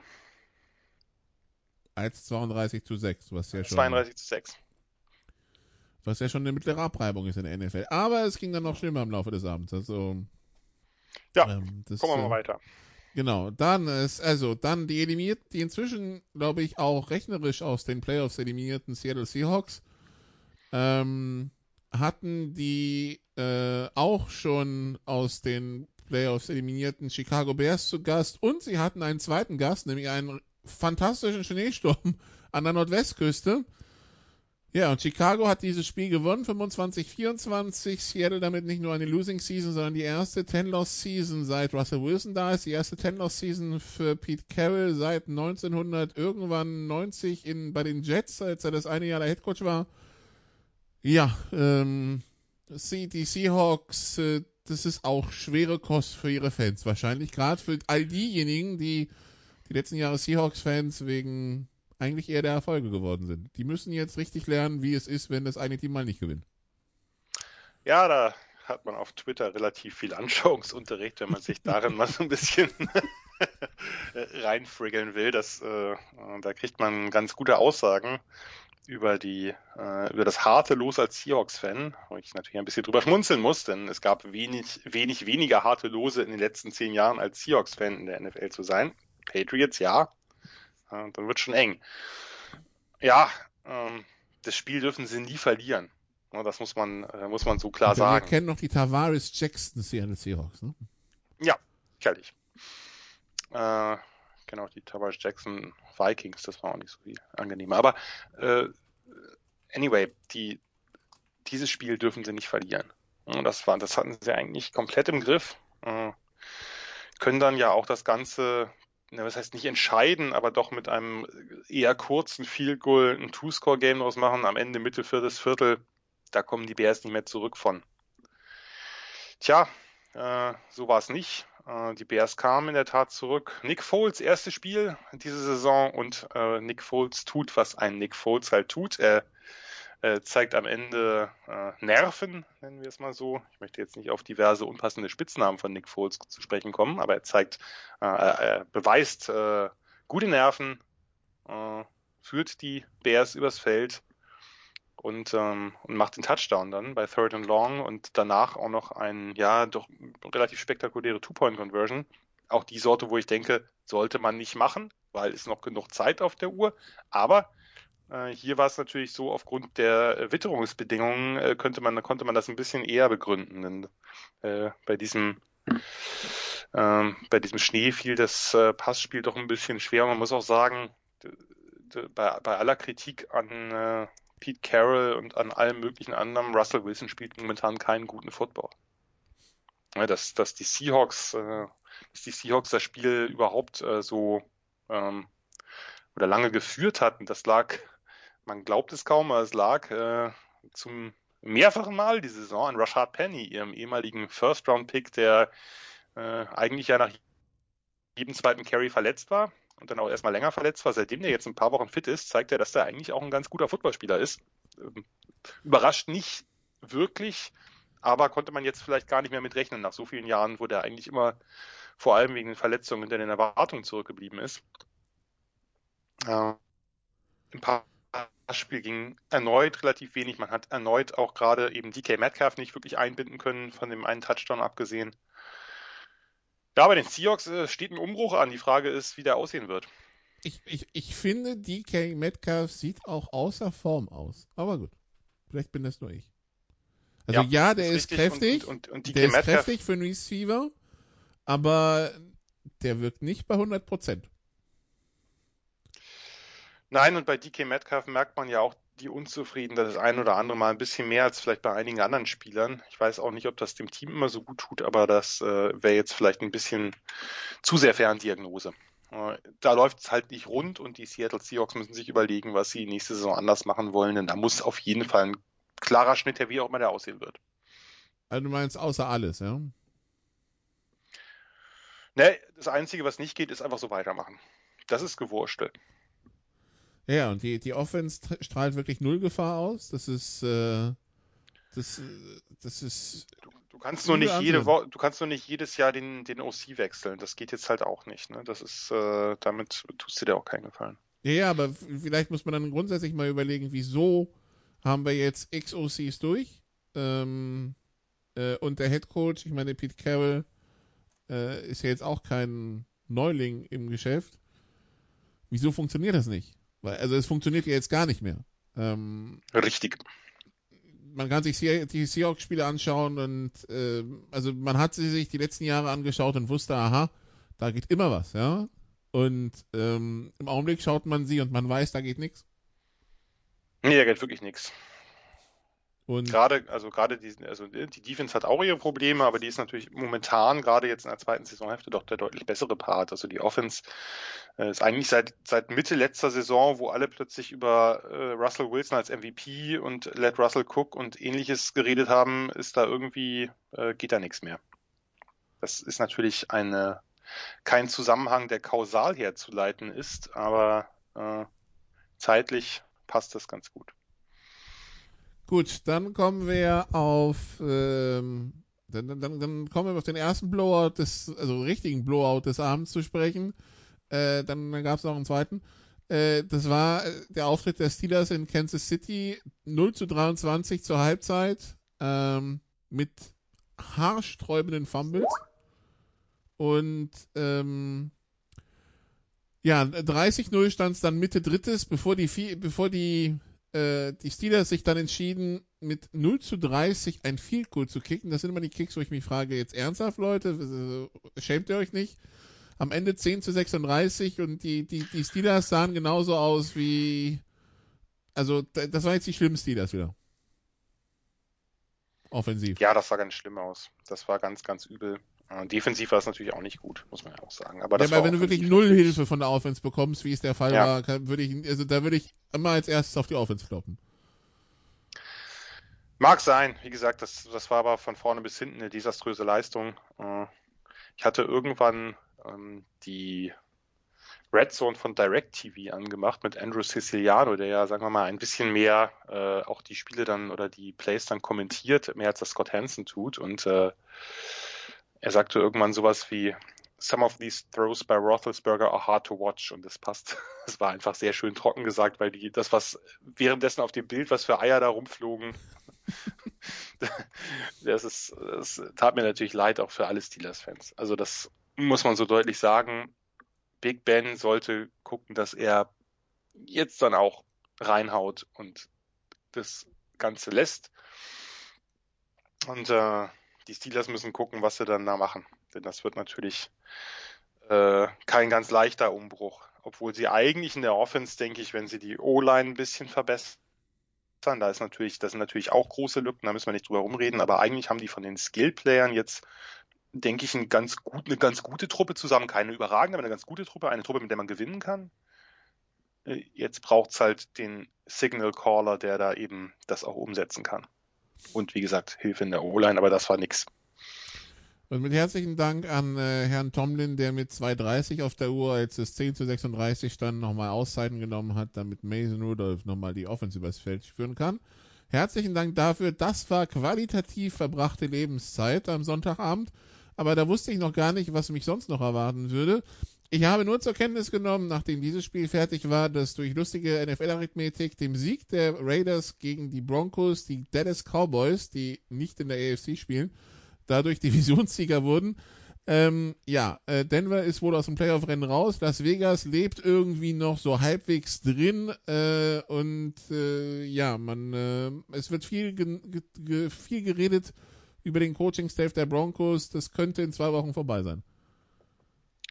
Ja, Fangio hat ja irgendwie äh, dafür plädiert, gebt mir noch ein Jahr.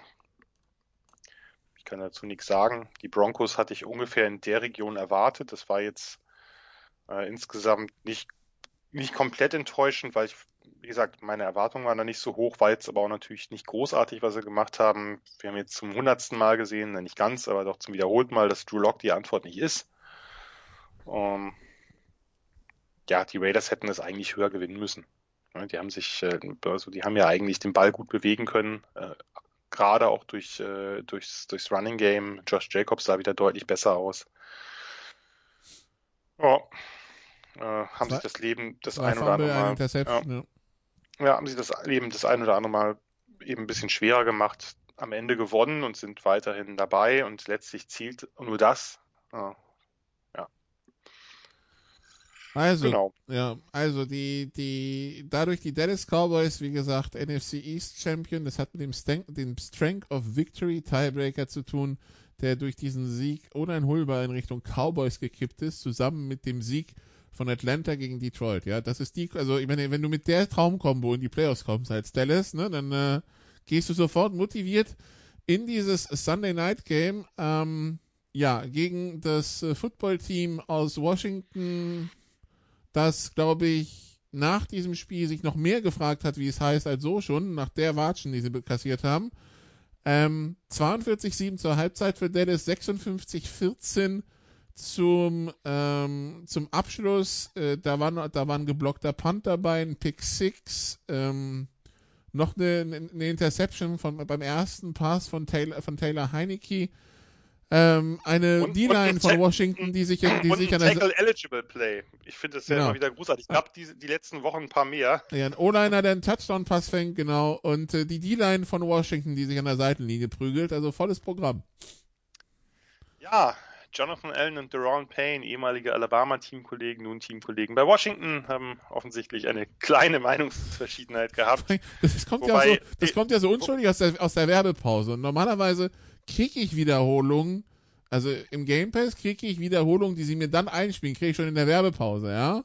Ähm, und diesmal bekomme ich sie nicht und sehe, aha, zwei D-Liner auf der Bank, ne? Was soll schon passieren? So, oh. Ja, äh, also ich sag mal so, die Kontroverse kann nicht darüber entstanden sein, dass sie unterschiedliche Meinungen über die Leistung des Washington Football Teams hatten, denn die sollte eigentlich einhellig sein, das war gar nichts.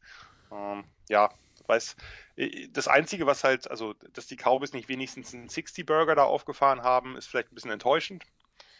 Ansonsten kann man das Spiel auch gleich wieder abhaken unter, äh, ja, Klassenunterschied. Naja, der, der, Block, der geblockte Punt im dritten Quarter, als ich gesehen habe, wie die, im, wie die im dritten Quarter nach die Punts rushen, da ich so, je, ihr wollt die aber auch nicht loslassen. Bam, okay.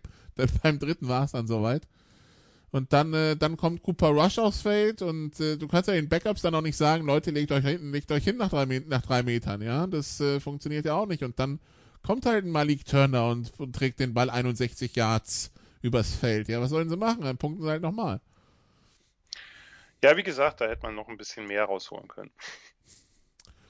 Äh, aber sie hatten Mitleid. Ach so, was halten wir eigentlich von der von von ähm, John Harbaugh, der anscheinend nicht darüber wirklich glücklich war, dass Cincinnati noch spät gegen ihn geworfen hat? Äh, ich bin zwar auch, ich denke zwar auch, dass, dass die Bengals das hätten sein lassen können. Andererseits äh, haben die Ravens ja nun auch noch Plays gelaufen, als sie hätten abknien können, damit sie ihre 100 Yard Rush Serie da irgendwie fortführen, was gegen Denver. Äh, weiß ich nicht mehr. Äh, mhm. Von daher sagen wir mal, sitzt er ein bisschen im Glashaus. Ne? Ich, ich kann das im Prinzip nachvollziehen. Was soll das Rumgewerfe noch? Warum will man da irgendwie auf Rekorde gehen und oh geil, 500 Yards, wenn du irgendwie gegen, gegen eine Practice Squad Backfield spielst, aber äh, wie heißt es immer so schön, wenn du was dagegen hast, stopp es einfach. Ja, und so durfte sich ihr Moderator in der Nacht von Sonntag auf Montag irgendwann um 5 Uhr morgens mit Cooper Rush gegen Kyle Allen befassen. Und wer tut das nicht gern? Sonntags morgens um 5 Jan. Was soll ich jetzt dazu sagen? ja, ja. Gut, äh, Monday Night hatte ich nicht, muss aber auch großartig gewesen sein. Miami schlägt New Orleans 20 zu 3. Äh, New Orleans auch komplett Corona gerupft und die Dolphins nach sieben Niederlagen in Folge, ähm, die in London gipfelten, wo wirklich totale Ratlosigkeit angesagt war, ähm, jetzt sieben Siege in Folge und damit das erste NFL-Team in der Geschichte, das sowohl eine sieben, sieben Niederlagenserie in einer Saison hat, als auch eine sieben Siegeserie.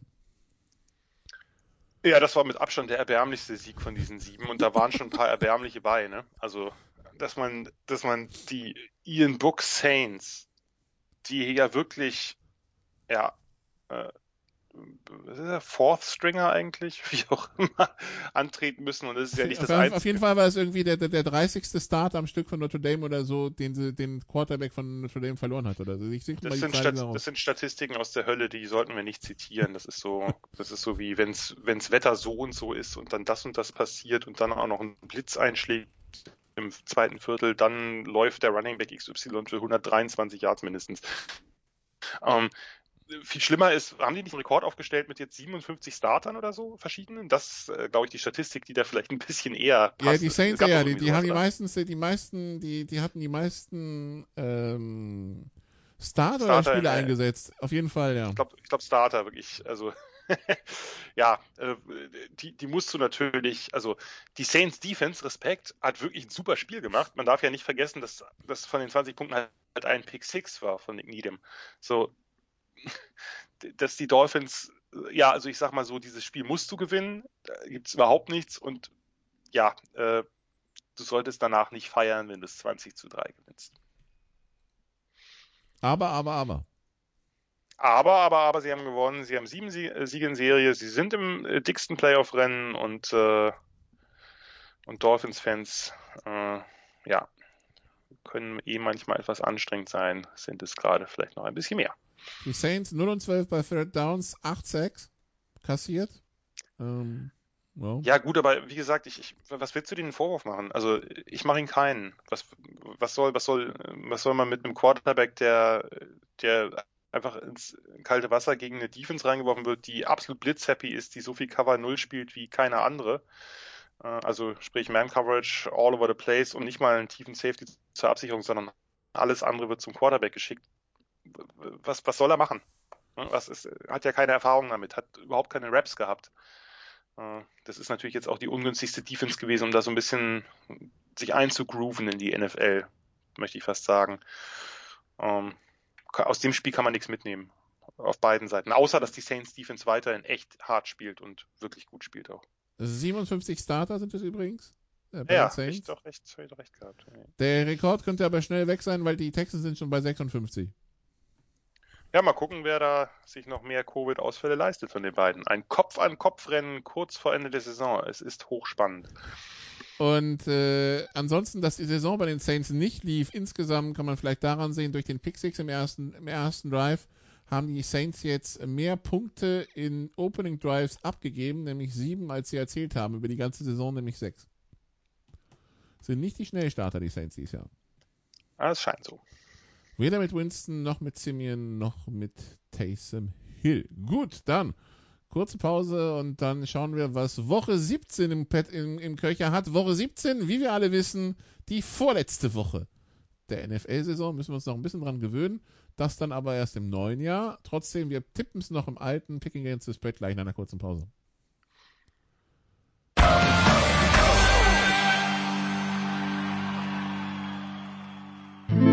Bringing It Home, der 4-Minute-Drill.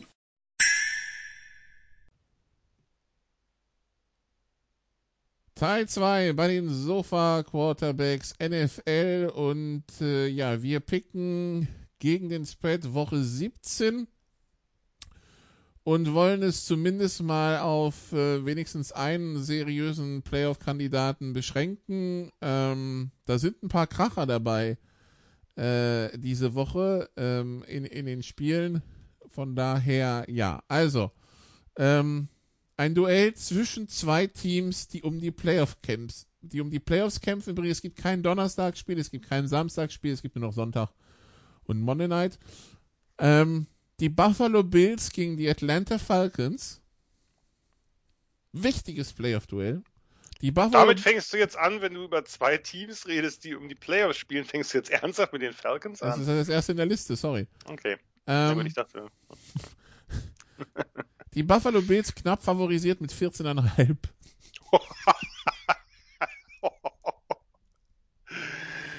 Äh, das sagt alles aus. Äh, Autsch.